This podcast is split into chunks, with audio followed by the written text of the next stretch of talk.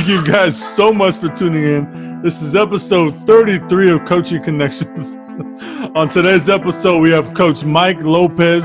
Uh, he has his own podcast, uh, Creative Coaching Podcast. He does a great job with what he does. Uh, he's the head coach at Sunnybrook, athletic director, assistant principal, you name it.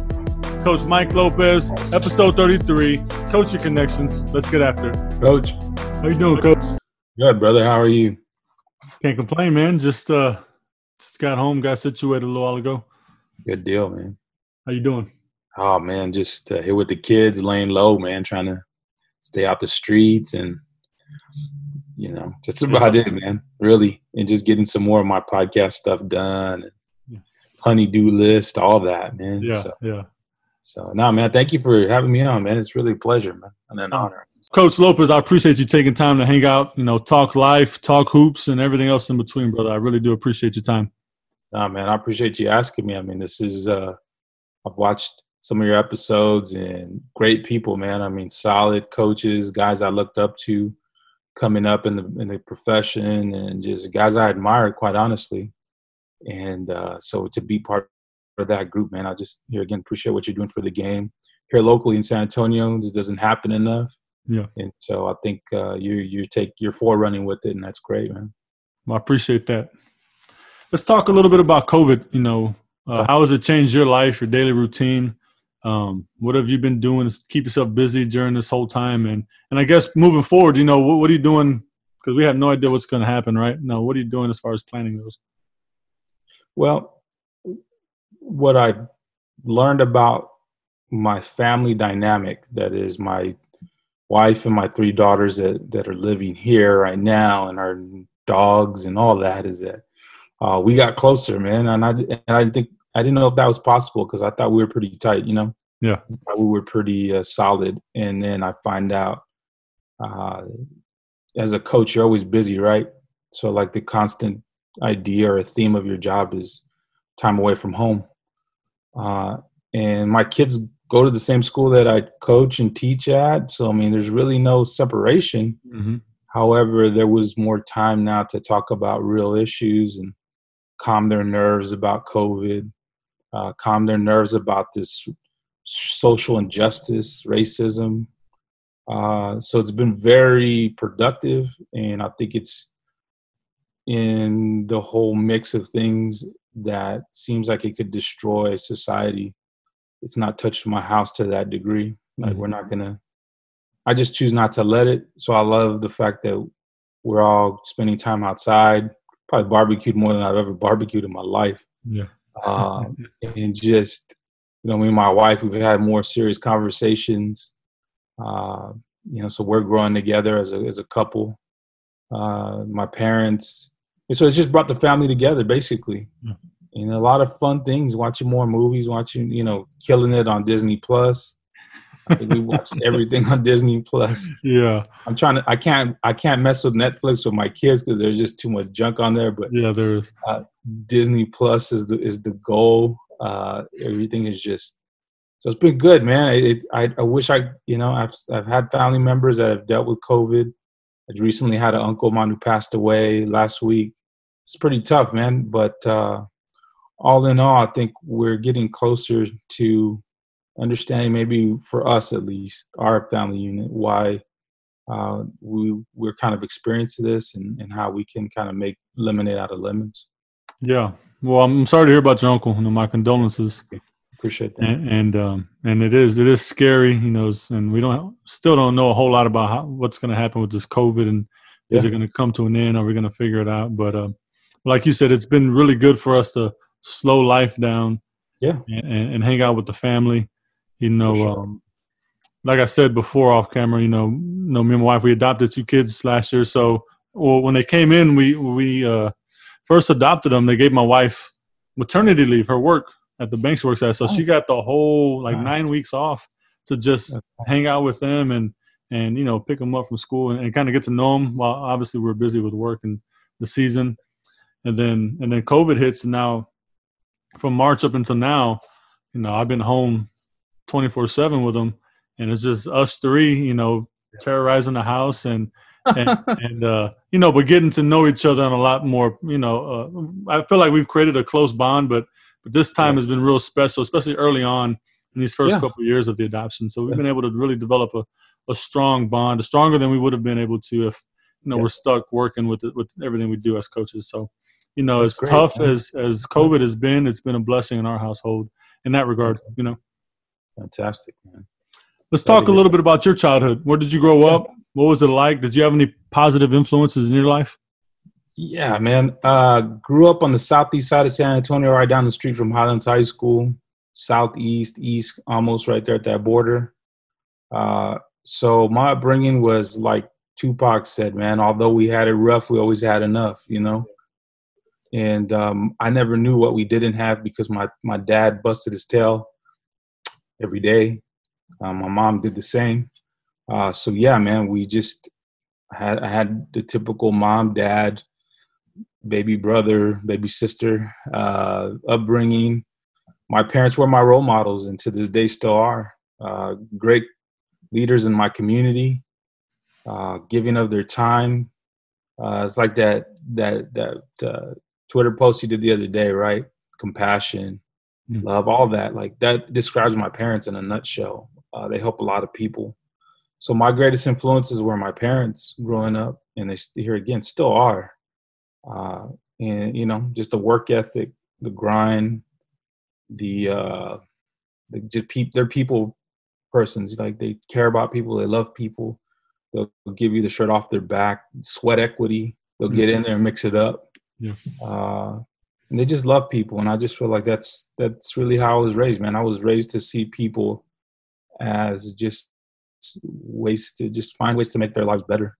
And that's why I became a coach too, because I felt like that was part of my calling and what I was going to do for the rest of my life. So, uh, so yeah, man, that's that's kind of my family unit growing up. Um, it's it's always powerful to have those kind of influences in our life. You know, uh, fortunate. It sounds like you were to have have parents like that and yeah. set that foundation. And, and, I'm sure you've taken those lessons that you've learned and applied mm-hmm. them to your professional life and, and, your family life and everything you do. Yeah. So it's beautiful to hear, brother. Thank you. Yeah, it was great. Let's talk a little bit about your professional journey. Uh, yeah.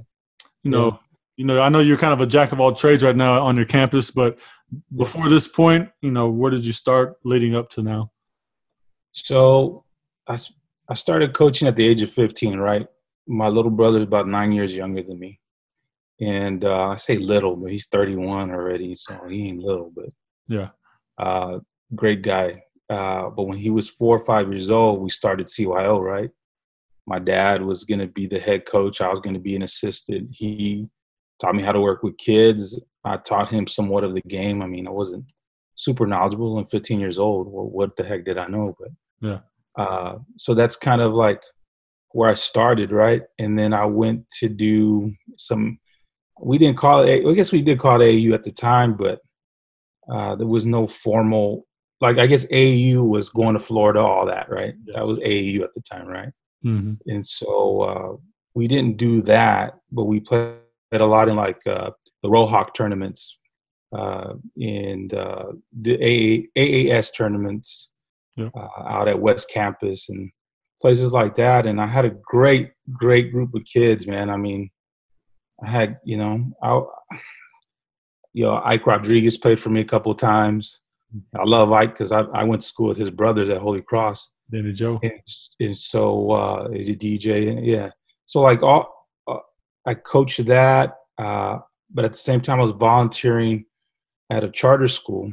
And uh, from 2000, I started. I volunteered there. I coached flag football, basketball, uh, whatever they needed, right? Me and my dad were just in the mix because that charter school, pre, uh, prior to that, was a, a, private school, and I had gone to that school as, as a kid till eighth grade. Then I went to Holy Cross, and so uh, just volunteered, man. Got off of work, the whole day of work, then go coach, volunteer coach, and there was no facilities, there was no gym. It was just a blacktop and or a big patch of grass for flag football with stickers all over it. Uh, and just grinded my way for about eight years, man, and just volunteered you know, day in, day out, rain, sleet. I mean, it never snows, but uh, it was times that we'd be outside on the blacktop, and I remember, man, these kids are freezing cold and sweats, and I'm out there too, freezing. But we got to get that work in, man, because there's a game coming up. Like I've co- I've coached high school boys since the year probably around 2000 2001.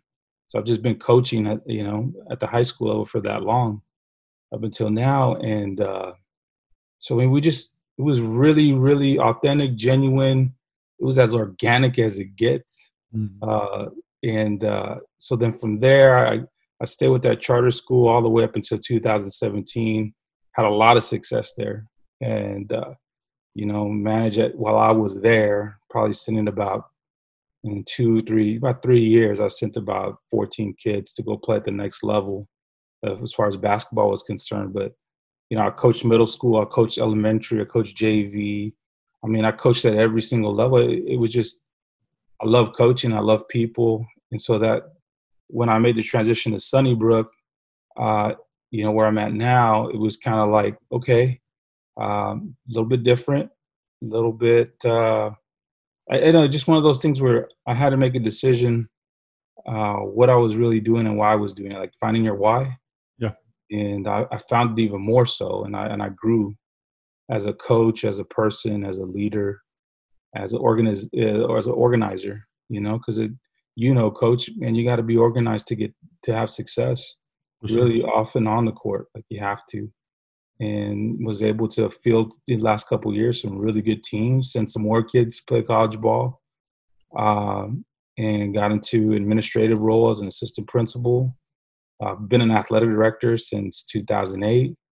Uh, so I've always had multiple roles, wore, wore multiple hats, and very comfortable in those roles. Uh, very comfortable. Uh, I don't I don't mind the pressure. I don't mind the stress at times. Mm. Uh, it's overwhelming because uh, I don't bring it home. That's for sure. But that's been my career in a nutshell, man. I mean, it, has been a long, long career, uh, but I love it, man. I, I I'm positive I wouldn't change anything. Well, you don't look you don't look like you've aged too much, so that's a positive thing too, right? I appreciate it. Yeah, man, I appreciate that. Nah, man. You know, the other day I, I found one white hair right here. Yeah. And I thought, do I pluck it? Do I keep it? What do I do? My wife saw it and she said, Oh, what are you gonna do? And I was like, I'm gonna leave it there. Makes me look smarter. You gotta rock it with pride, man. Yeah. you gotta rock it with pride. Every time my beard grows, we gotta shave because of work, but whenever it grows, I find more and more it gets more and more gray, and it's kind of a pain in the butt. But whatever. Yeah, no, I hear you. You know, but it, like you said, you know, the organization is important, especially when you wear multiple hats. To be able to balance everything, your time management, just everything in general, uh, yeah. having that organizational skills is crucial. And know, I've met some young guys that that uh, you know kind of lack that and try to coach them up in that area as far as young coaches go. Just because I mean, if you're not organized, you know, life life can be complicated. Yeah, now I was talking to a an athletic director from a, a school here in town, young guy. He was telling me how he just got the AD spot, and he was a coach there prior, but wasn't on full time. Then he got the AD spot, and we are trying to schedule some games for my girls' uh, team. And uh, I just told him, "Hey, man, reach out if you need help. I'll help you out." Because he mentioned he was kind of trying to learn the ropes of being an athletic director, scheduling, officials, all that stuff and I just say, hey man, just reach out and I'll do what I can. And I just feel like that's our role as coaches. I mean, the the whole idea and the premise of your podcast is, you know, connecting with people, connecting coaches together, and I think that's so important. It, it even supersedes uh, professional development to a degree. We can kind of cheat on some things because we're getting somebody else's input, and yeah. Uh, because I remember when I started as athletic director, I kind of had to find my own way. Didn't have anybody that I was the founding athletic director of that district and had to see, see oversee multiple campuses and some of them weren't even here in san antonio yeah. so i was trying to figure out how do i manage all this who do i delegate things to and so i think all of us as coaches we know here again organization is super key but also learn how to delegate and uh, just really be be helpful yeah. and, and when in all that i think that's that's what you're talking about too is just helping each other man i think it's really important For sure. I've never, and I've never really seen too many coaches deny someone help. I said it before in other episodes, but yeah. if I've ever reached out to somebody, they never told me, no, Marcus, uh, I'm gonna keep that one to myself. Go figure it out, or ask somebody else. You know, everybody's always been helpful. You yeah. know, I think it's a beautiful thing about our profession. For the most part, is you know most people, men and women, are willing to to hey, coach. You know, I'm struggling with this concept. I got this is my personnel. Do you have any ideas? Well, yeah, this is yeah. what we run, and you know, it's not like it's uh, some kind of uh, hidden recipe, right? I mean, basketball's yeah. we still we all steal from each other, man. Exactly, exactly. So yeah. It's important and I like connecting these people. I mean, there's it's fun when I get two coaches that I've never met, you know, by the yeah. end of an episode of a podcast, you know, they're they're buddies and you know, I'm gonna hit you up on Facebook, you know, and just all kinds of stuff. so it's it's cool. I, I like what I'm doing with this. It's fun. I appreciate what you're doing, man. It's good stuff. Let's talk about your podcast a little bit. Uh, you know what you're doing. Uh, I think it's important that you know there's no like there's no animosity, there's no hate. I just like to show love to everybody. You know, you got your own podcast. I, I, am not gonna hate on it at all. I got nothing but love for it. I listen to it and yeah. and check out some of the episodes. And so uh, I think it's important as people in the same profession that we just show everybody love. You know, I appreciate what you're doing as well. Uh, talk about Thank your you. podcast a little bit. So, like to to to kind of piggyback off of what you're saying about showing love to each other. I mean, I've experienced my difficulties. Uh, uh, back in what six 2016, they did a whole story on me on the Express News about how I I have all these players from these different schools, and, I had to get over it because I only really care about the people who live in my household and what they say about me. What does my parents, what do my parents, my brother, my sister say about me? You know, that's kind of like the deal. Like if you coaches out there, man, if you're getting in your feelings about people talking about you or even hyping you up, like if you live off the hype, you're gonna die with the criticism. So yeah. you really got to learn to just kind of uh, stick to your guns. And so on my podcast, uh, I initially, dude, this is what happened. Like I thought I'm gonna do something with politics leading up to the 2020 election. Like I want to start a podcast and just mess everybody up. You know what I mean? Yeah. And just like just mess with people and see what kind of you know reaction I get. But I'm glad I didn't because man, it probably burned down my house or something. You know, slash my tires or whatever. But um, I decided I a, a, a guy. Uh, I remember the first time Coach Mike Peck called me. Right he was uh, recruiting one of my players, and I see on the on my phone a text. I'm in the gym at practice, and I see a text, and it shows the message right, and it says Mike Peck at the bottom. And I thought, hold on, man, like I've looked up to this guy since he was at Findlay Prep. Uh, he is like he's like the guy to me. He was and still is to a degree, and uh, so I reached out to him to be my first interview. And I thought, I'll just do this because I respect him, I admire him, and I want to honor him. Let's just see what happens. After that interview, man, I caught this bug. Like the first time you coach and you know, like, okay, here it is. Like, I want to yeah. do this. Yeah. I caught this bug and it was like, all right. Now, to kind of backtrack, I, you know, here again, sending now at this point about 17, 18 kids play at the next level I've met a lot of college coaches, ton of them. And so I thought, let me have all their numbers on my phone. They always told me, reach out if you need anything. Yeah. So I said, hey, you know what? Let me call these coaches and let's see if we can do other interviews. And they just start lining up. And then I, I throw throw it out social media on Twitter. Then people start listening and people start referring other people. Then people start hitting me up that they want to be on. Yeah. And I actually had uh, Stan Johnson at Loyola Marymount University just got hired about three months ago. Well, I had Loyola Marymount reach out to interview him.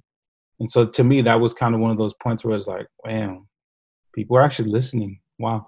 Uh, and I'm just always humbled by the fact that you yourself, anybody would listen because I, I do it because I love people. Like that's always been my goal is to love people, relate to people, uh, just know who they are, know their stories. So when I started it, it was really just to hear people's stories and everybody wants to I don't know. I don't know about you, but I think everybody wants to see themselves on TV, hear themselves on the radio to a degree. Yeah. yeah. Like, like there's no, you know, getting your ego too much, but we all have an ego, and I think some people like that. And I just wanted to do a service and and you know let people tell their story. So met a lot of great people in the process, and continually, you know, just connect with people and, and in in these Zoom chats and these Zoom rooms that I've never, I would never otherwise have a chance to be in those rooms and talk to those people and connect with them.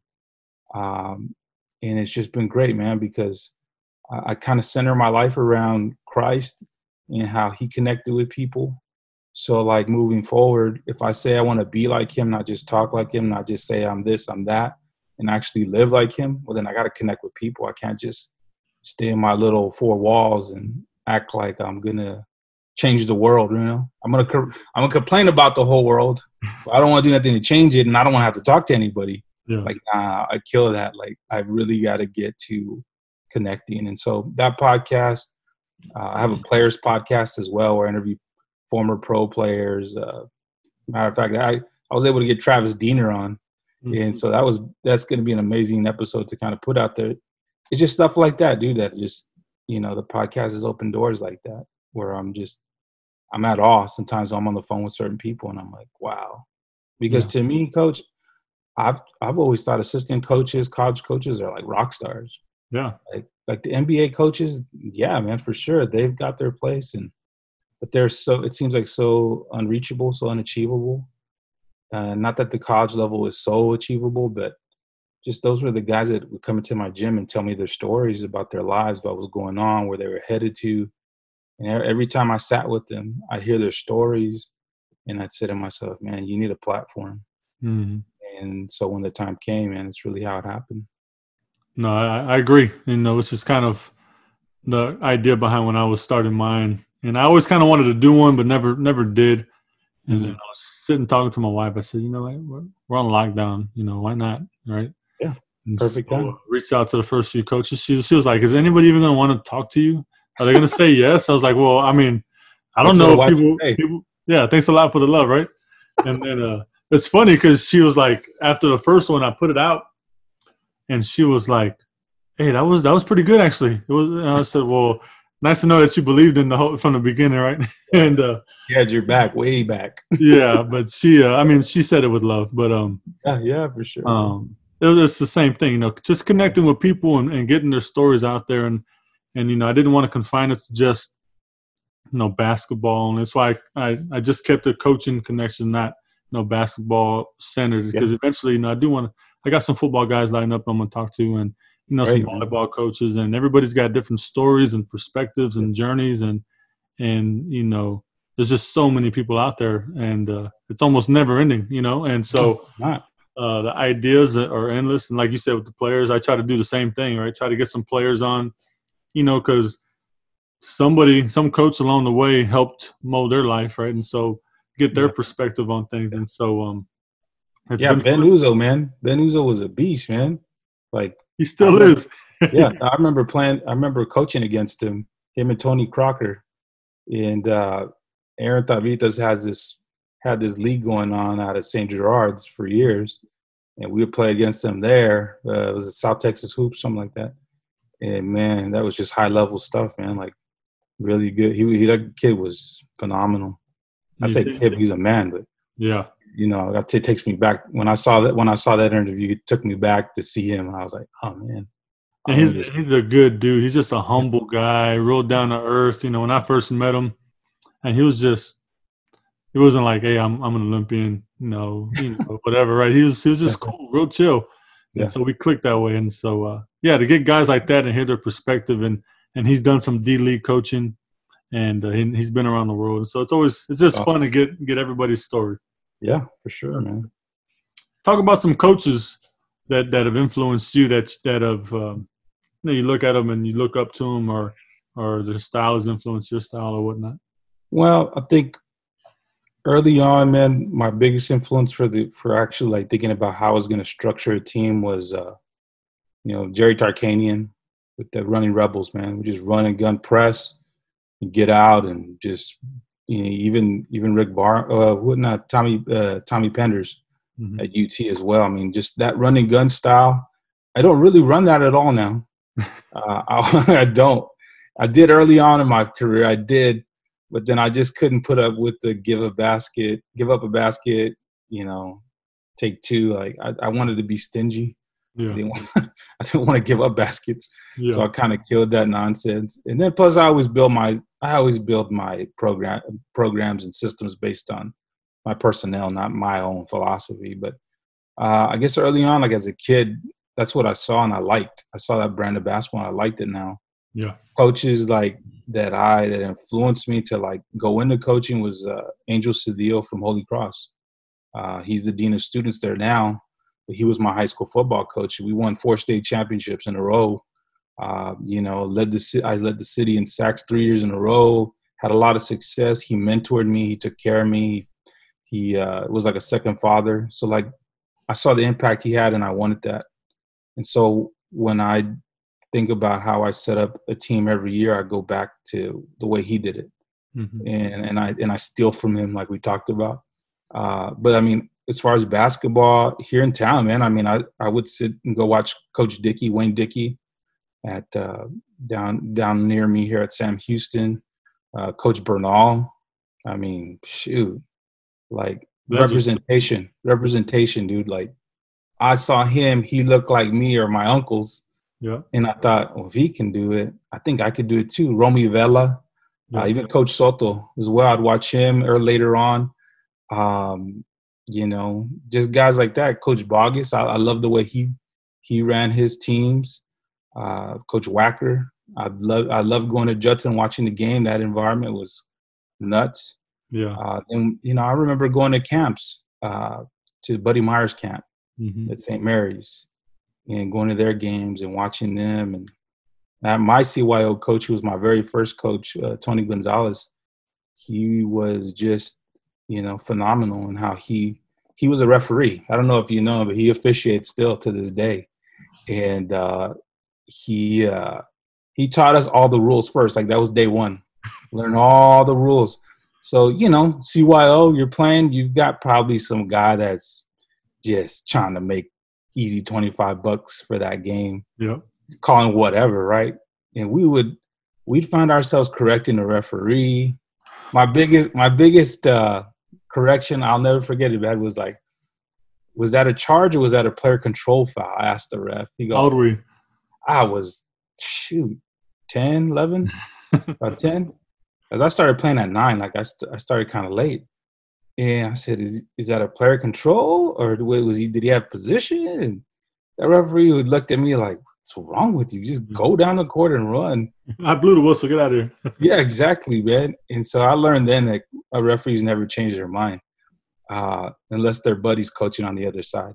But that's a whole nother story. Uh, but yeah, man, I mean, those coaches, my dad, when I was playing Pop Warner football, he, he was he wasn't the you know the most strategic guy, but he was there. You know, other coaches I had in Pop Warner, they were Car- there was a one coach uh, named Carlos Valle. He was never my coach at my age group. He always coached the older boys, and he was also a uh, he worked for a juvenile system, right? And he worked with kids, and you know, seeing all these coaches that were in my life that that were actually in my life that I saw.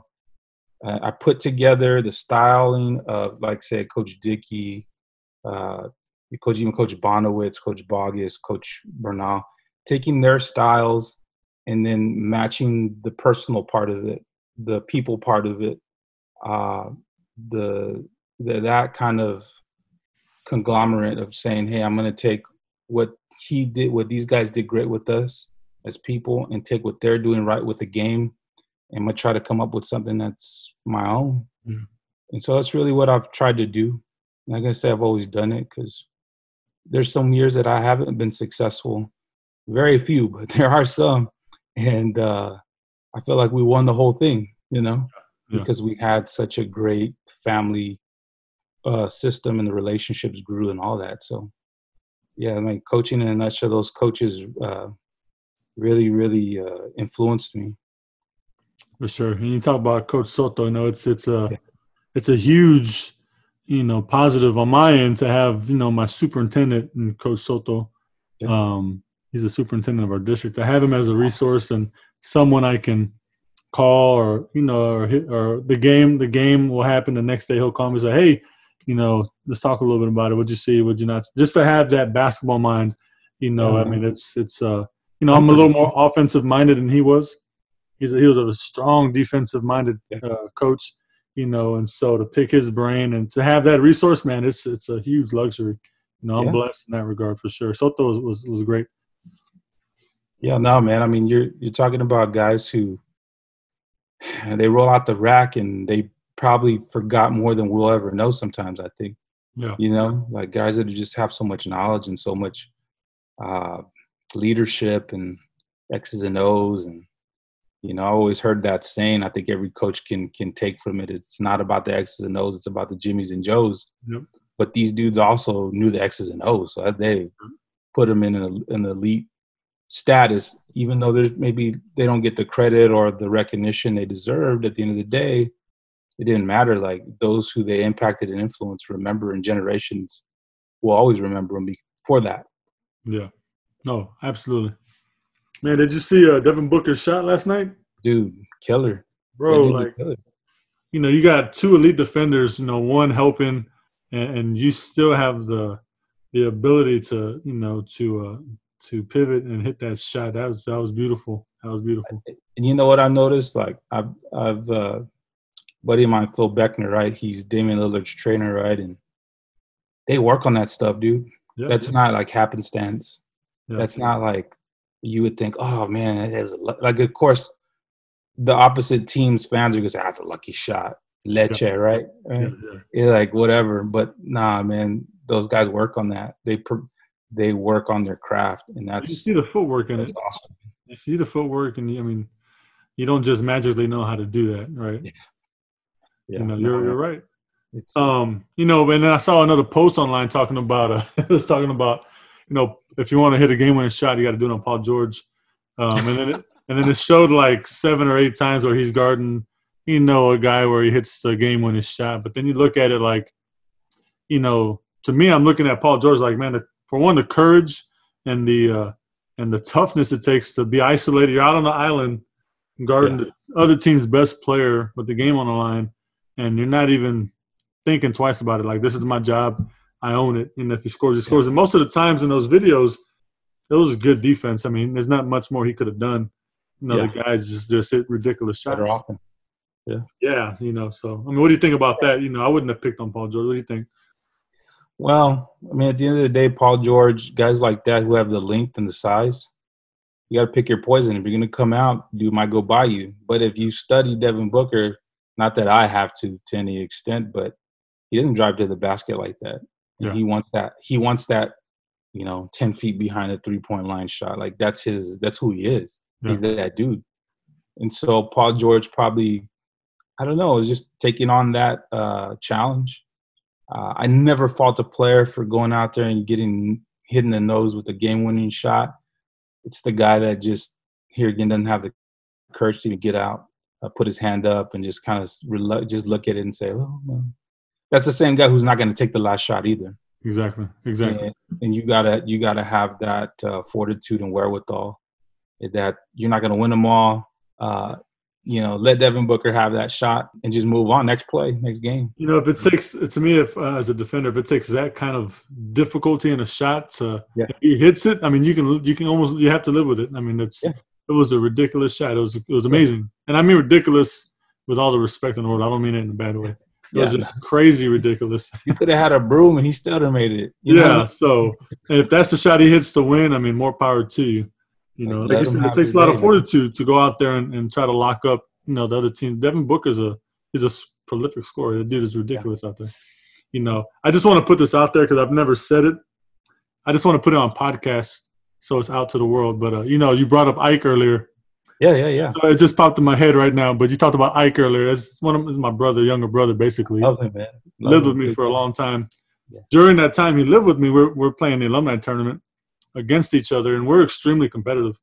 You know, I mean, that's what I love about guys like Ike, and just in the area we live in. You know, just, the kids are super competitive, and it never leaves. So we're playing in this tournament, and uh, he hits a shot, he hits a free throw with like five seconds to tie it, And so they bring it into me, and he's guarding me 94 feet. Go the length of the floor. Boom, boom, boom, boom. Hit him with a little step back fadeaway, you know, at the buzzer to win, right in his face. And we had been talking the whole game and to each other. It's physical, you know. We're kind of barking at each other, and we we rode to the game together in the same car, and we're barking at each other and, and getting in each other's stuff. And, and then I hit it, boom, boom, boom, and it, you know, just see the look in his face, like, ah. You know. But it's all love. Like he can he contested it. I just hit a tough shot. It's all love. We were talking so much, and then afterwards, just like, hey, what do you want to eat for dinner afterwards? Man. right? You know, it's Yeah, it's all love. You know? Yeah. But I, No, I, man. You, you talk about y'all's alumni tournaments, man. Those are strong. I Uh, appreciate a buddy of mine, David Garces, he graduated probably 95, I think. Yeah. Him and his wife, Lori. And, uh, you know, that, that, that adds something to, to what y'all do as a whole there McCollum. Like, uh, across Holy Cross, we have alumni tournament that's huge for softball. Yeah, it is. Classes from back in 60 something Yep. that come in and just, you know, have a good time. And so those alumni tournaments really bring about a lot of pride. So I, I, you know, and then of course it's all for a good cause too. And that's even better, man. And uh, so, yeah, I appreciate what y'all guys do with that as well. Well, I appreciate you saying that. You know, and and I just wanted to tell that story just based off the idea of competing, like you Yeah. said. But uh, but also I just wanted to put Ike on blast because uh, you know, on, on, in a public forum, I, I've n- I've yet to do it. So I have, you know, as I'm saying this, I have the clip on my, on my video. I might just oh, play the video as I'm telling the story. you um, could have, man. just Just to we mess could have broke down film or something. Yeah. I, I love Ike. That's my boy. um, favorite basketball memories that you have as as a coach or a player? It doesn't matter.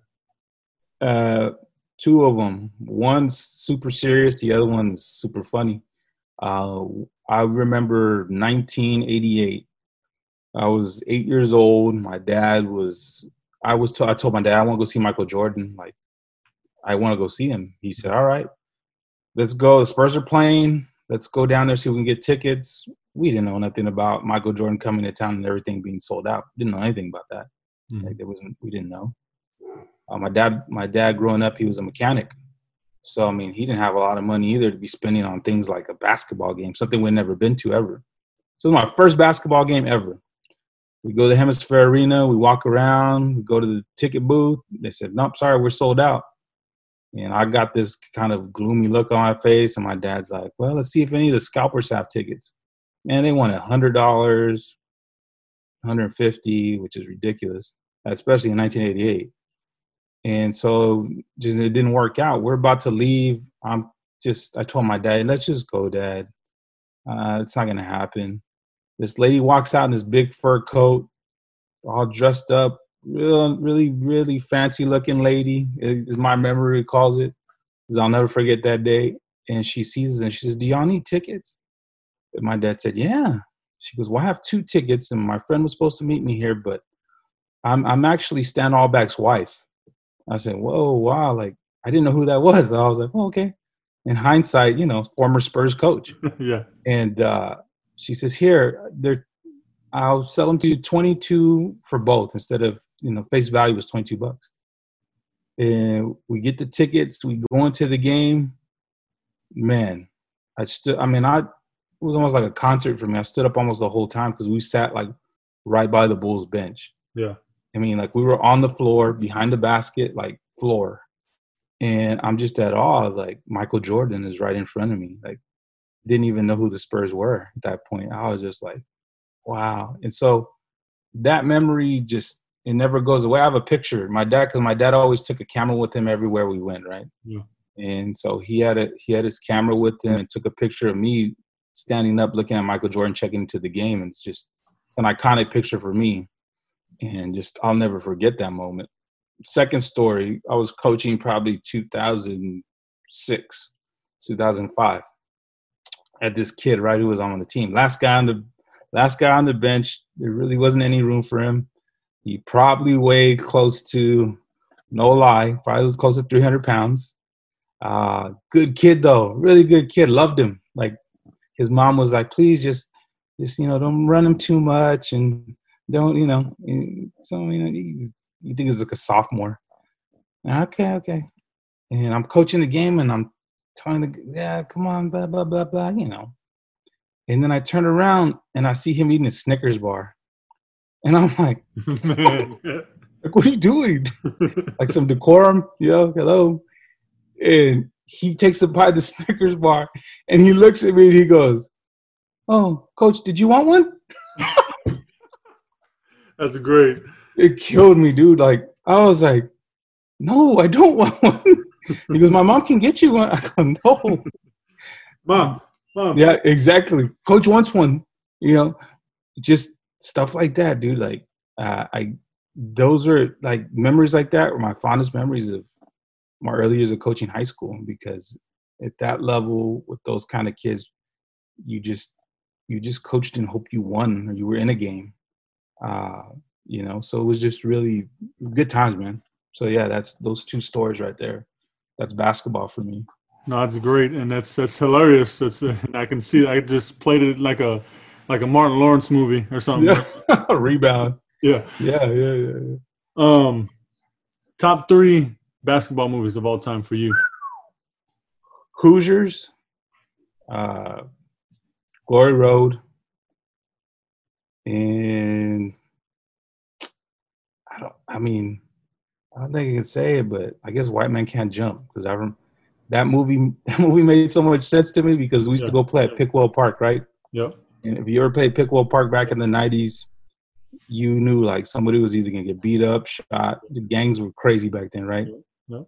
And I remember a time where some dude was like, "I'll be back. I'm gonna go to my car," and it was real. Like it really happened. It wasn't just. It was real to me. So when I saw the movie, I was like, "Hey, wow, that happened." So yeah, I mean stuff like that. Like so that's why that movie stands out to me. But other than that, it wasn't very good acting. And no, but it was. It's one of the one of my favorite movies of all time, hands yeah. down. Terrible acting in certain spots, but yeah, uh, I could never show that to my kids. Yeah, but yeah.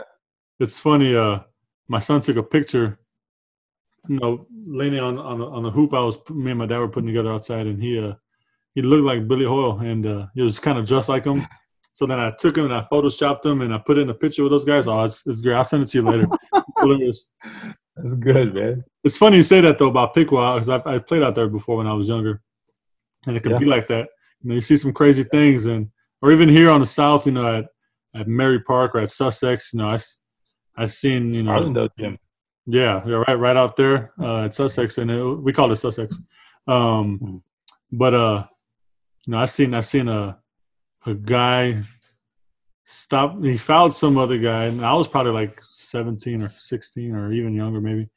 And these are grown men we're playing with, and he he got into uh, with a guy that fouled him too hard, so he pulled out a knife, and the other guy didn't have a weapon, so he got his bicycle so the one guy fought the guy with a with a knife versus a bicycle. It was the craziest thing. One of the craziest, weirdest things I've ever seen. Yeah. You know that, that brings up one more story, if you don't mind. Like I was, uh, me and my best friend, right? We were playing at Douglas Middle School or Doug, Douglas Elementary, right there by the dome, right? Because all my most of a lot of my friends live on the east east side, right? And yeah. so we walked from his house to go play ball over there almost every day in the summer and uh, this leader of a gang was leaning up against the basketball goal and i had a brand new basketball beautiful nba basketball that one of my cousins gave me. And he goes hey man let me see your ball. And i was like okay you know just dumb like here you go. And then it came it was just so surreal because my buddy was like nah man that's so and so and i was like oh, okay. And he was probably like 25 years old. He was in his 20s yeah and he goes, "Man, that's a nice ball." And uh, and I said, he gave it back to me, and I go, "Thank," and I go, "Thank you, sir." And he goes, "You're a little respectful, MF, aren't you?" And I was like. "Dude, completely had once. I mean, you have these experiences as a kid, you don't realize the trouble you're putting yourself into. Like, naive, you know, just naive. naive, and just wanted to hoop and you know, it's beautiful. It was like an official NBA basketball. Yeah.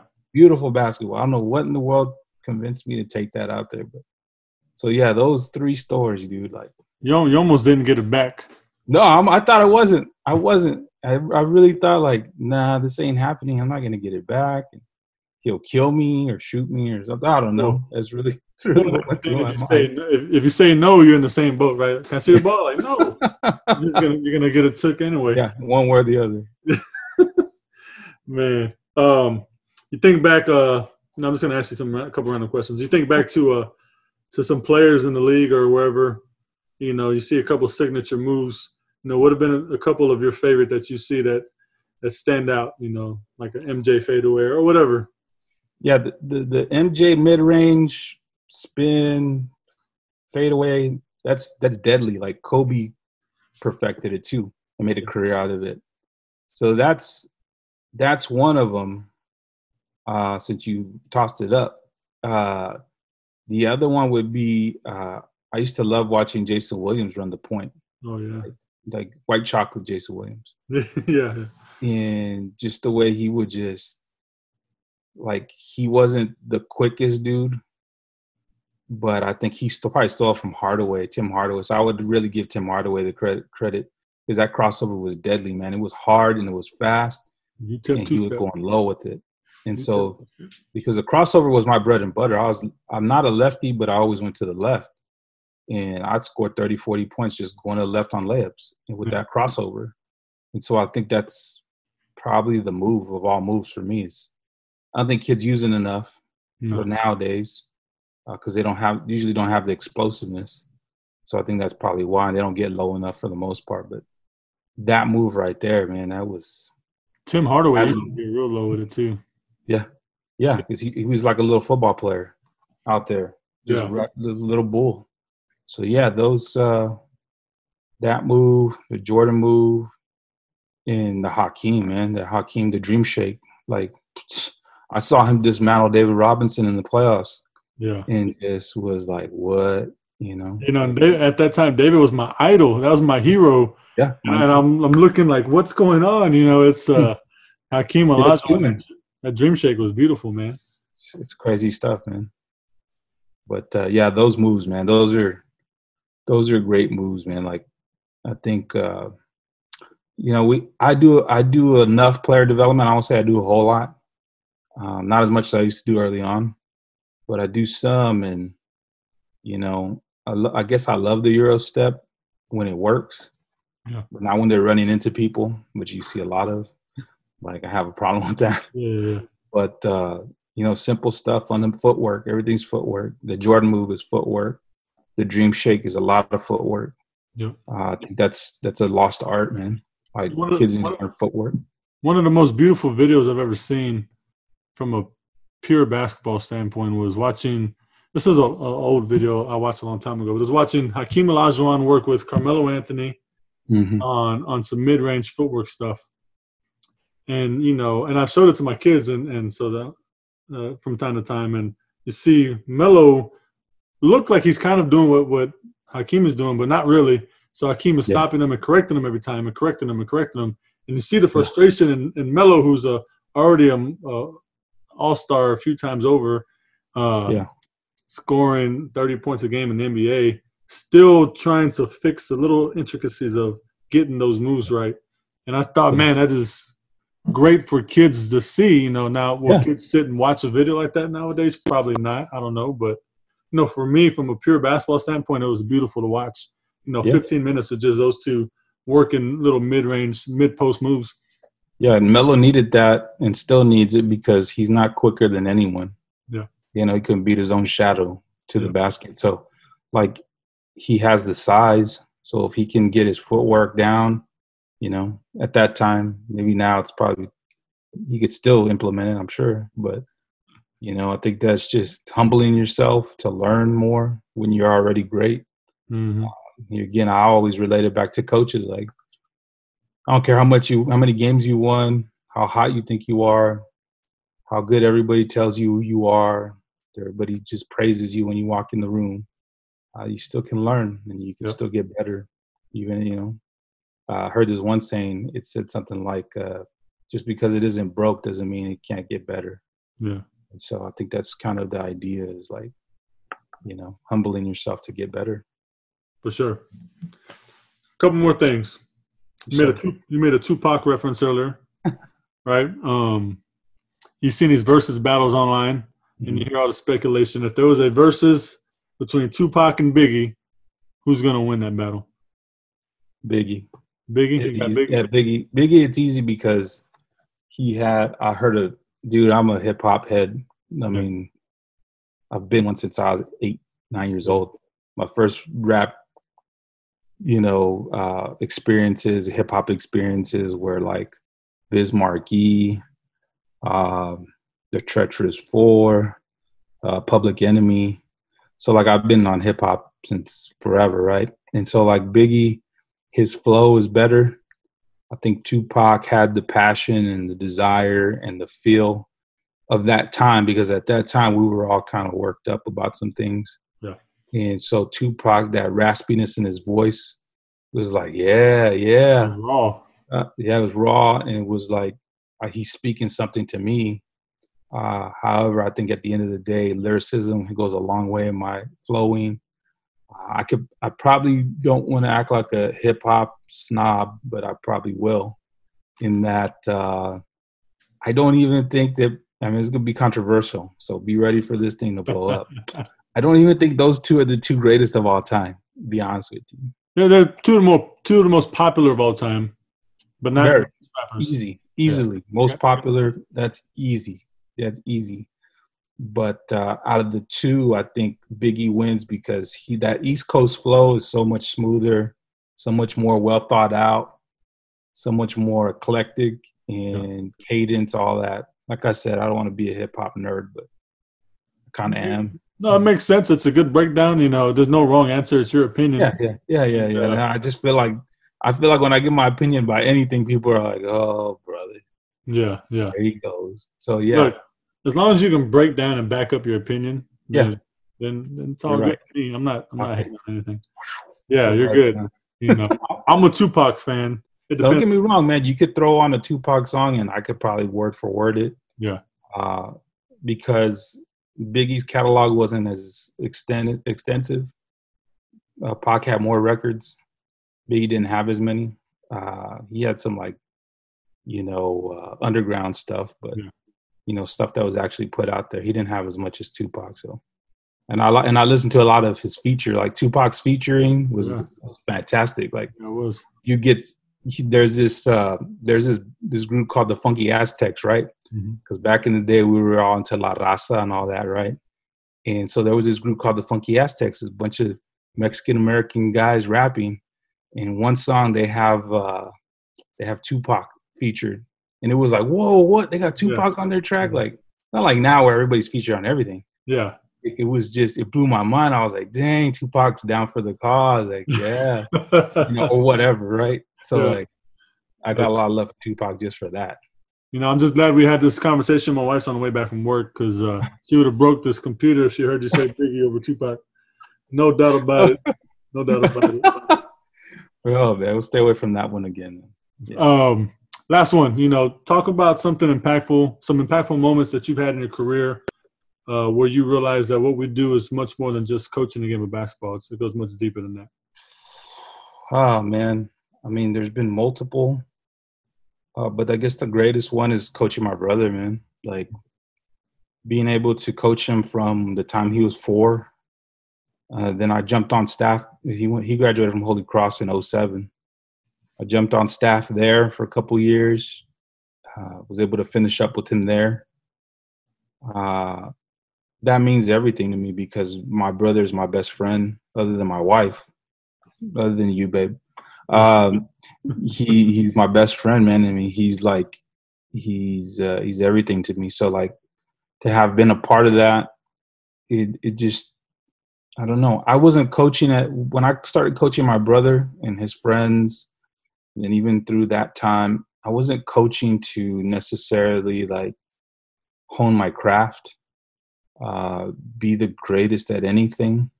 I just wanted to be around and what I thought I knew. Because we always look back and think, well, I knew something then, but I have to compare to what I know now. It's laughable. Yeah. Uh, but I've just I look back and I and I think about the time with him. It's irreplaceable. I mean, I was I had I had opportunities to go play college ball and stuff like that, but because of him and my little sister, didn't want to be away from home. Mm-hmm. Because for me, an opportunity to play college ball meant you have to go to New Mexico, uh, you have to go somewhere in Nebraska, you got to go far away. Yeah. And I just wasn't willing to be away from family because family's always meant that much to me. And so basketball, as it relates to like the genesis, the why, all that started with my brother and my dad. And so like the moments in between, uh, between now and then, uh, were all as a result of my dad and my brother. And my mom was a great basketball player too. She came out. Her and my dad graduated from Lanier, right? Mm-hmm. And my mom got a scholarship to play basketball. Uh, not that she ever taught me anything other than to like foul hard and scratch, but uh, she did teach me how to work hard. So yeah, I mean, basketball to me is about family. It's Yeah. always been that way. It'll always be that way. It'll never not be that. It's always going to be about family. I love it. Well, Mike, I appreciate you, brother. I appreciate your time. Oh, thank you. man. Appreciate your insight and and and especially on on the Tupac and Biggie situation. Man, that that's a that was a loaded question. I don't know why I jumped. I should have thought more about it. It But just, I always have I always have a uh, I always have an opinion first of all, but I always have an opinion about hip hop. Like I always have that opinion. I didn't plan on asking it. Just to be honest, it just popped in my head as uh, you said that Tupac quote there. I said, you know what? Let me ask somebody this Yeah. question. You know. Yeah. But I appreciate you, man. I appreciate your time, brother. And if you need something along the way, you know, feel free to reach out. Yeah, likewise, man. I appreciate you so much for doing this. All the coaches that have been on, uh, if you're watching, man, I respect all of you. Uh, I love what you guys do. I've been a fan of most of you. Some of you, I don't know you. Uh, continue what you do for kids, first of all. The city, younger guys are watching. Uh, there's some people that you've had on your podcast, brother, that I used to sit behind their bench and just watch them. Didn't even care about the game. I wanted to see how they uh, eh, what they did. You know, I wanted to see how they reacted, how they responded. Timeouts. What are they going to say? What are they going to do? Mm. So close that I could hear what they were saying. So close that I could see what they were drawing up. Yeah. John Valenzuela comes to mind. He Oh, was yeah. one guy that I studied, man. Like I studied that dude. Yeah. You know, and uh, so yeah, just coaches out there, keep doing what you're doing. Keep doing what you do for the kids, for your communities, especially right now. This time right now is so important that we uh, carry a torch for our communities and the schools that we serve and the kids that we serve because they're confused about a lot of things. Yeah. We're confused about some things, I'm sure. Uh, and just continue to serve and serve with your heart, serve with your time, serve with your sweat, and uh, and all good things will come to you. So, Mar- uh, Marcus, I really do appreciate it, brother. I really do. I appreciate you, my man. You have a good day. Stay healthy, stay safe, and uh, and continue those barbecues at home, bro. Oh man, you better believe it. All right, brother. We'll talk soon. Yes, sir. Bye-bye.